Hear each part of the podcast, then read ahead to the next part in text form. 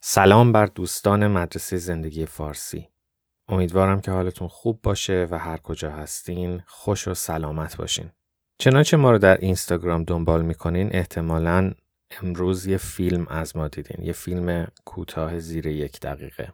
این برنامه که برای هفته آینده در نظر گرفتیم به صورت آزمایشی. احتمالا می‌دونید که مدرسه زندگی فارسی سعی می‌کنه در مورد روایت برنامه‌ای داشته باشه. مثلا در موضوع فلسفه ما اندیشه ها رو دو به دو بررسی می‌کنیم.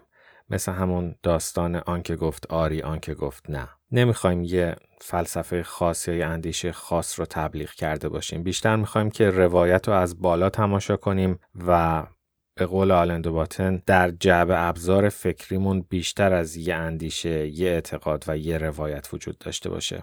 و مهمتر از اون اینه که بتونیم بفهمیم چرا یه روایت شکل می‌گیره؟ وقتی یه روایت شکل می‌گیره عواملی که بهش شکل میدن چیه؟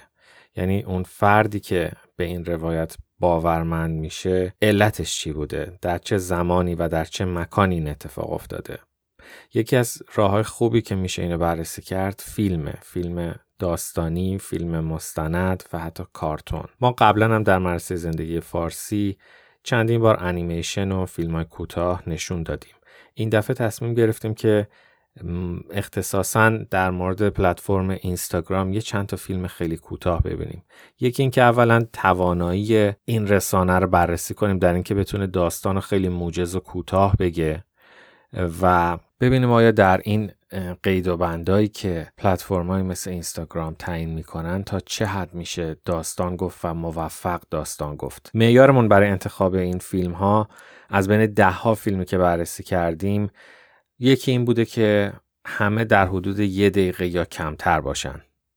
دوم اینکه تمام این فیلم ها یه روایت کامل رو تعریف کنن برای اینکه هدف ما اینجا روایته و بریده نباشن. در واقع سر و ته داشته باشن و داستان به آخر برسه. سوم اینکه در راستای مزامین مدرسه زندگی فارسی باشن. مثلا فیلم های خیلی خیلی زیادی بود که همگی ژانر وحشت بودن و جز اینکه یه لحظه قافلگیری و ترس ایجاد کنن هدف دیگه ای نداشتن. این فیلم ها انتخاب نشدن.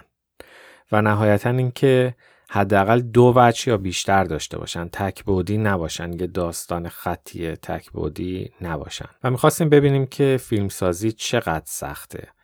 آیا اگه یه نفر گیم موبایل داشته باشه و یه داستان خوب می‌تونه یه فیلم یک دقیقه بسازه یا نه؟ و اینو من برای خودم مخصوصا این جالب بود که آیا فیلمسازی حداقل فیلمسازی آماتور آیا نهایتا به تکنیک برمیگرده؟ و فرمگرا باید باشه؟ یا اینکه نه مهمترین مسئله داستانه و وقتی شما میایین فاکتور زمان رو تا این حد محدود می‌کنین به زیر یک دقیقه میرسونین چقدر میشه داستان خوب گفت در این زمینه؟ بنابراین این فیلم هایی که در طی هفته آینده می‌بینین احتمالا 4 5 تا فیلم شاید 6 تا 7 تا فیلم باشه و یک هفته رو پر بکنه بدونید که با این نظر انتخاب شدن که حتما یه داستانی دارن. و خیلی خوشحال میشیم که کامنت بنویسین. فیلم اول روی اینستاگرام گذاشته شد و خیلی استقبال شد. خیلی خیلی نظرات جالبی دادن دوستان که بعضیاش حتی برای خود من قافل گیر کننده بود. شاید در یه پادکست دیگه بعضی از این نظرات رو بخونم. برای اینکه واقعا جالبه و از دوستانی که این همه مدت لطف داشتن به ما و مدرسه زندگی فارسی رو دنبال کردن بعد به یه نحوی ما قدردانی بکنیم. لطفا در مورد این فیلم ها کامنت بذارین نظرتون رو با ما به اشتراک بذارین با دوستان دیگه. قطعا مفیده و فوق العاده جالب خواهد بود. و اگر هم این روال رو دوست ندارید بدونید که این فقط یک برنامه یک هفته ای هستش و یه برنامه آزمایشیه و تبدیل به روال کلی مدرسه زندگی فارسی نخواهد شد.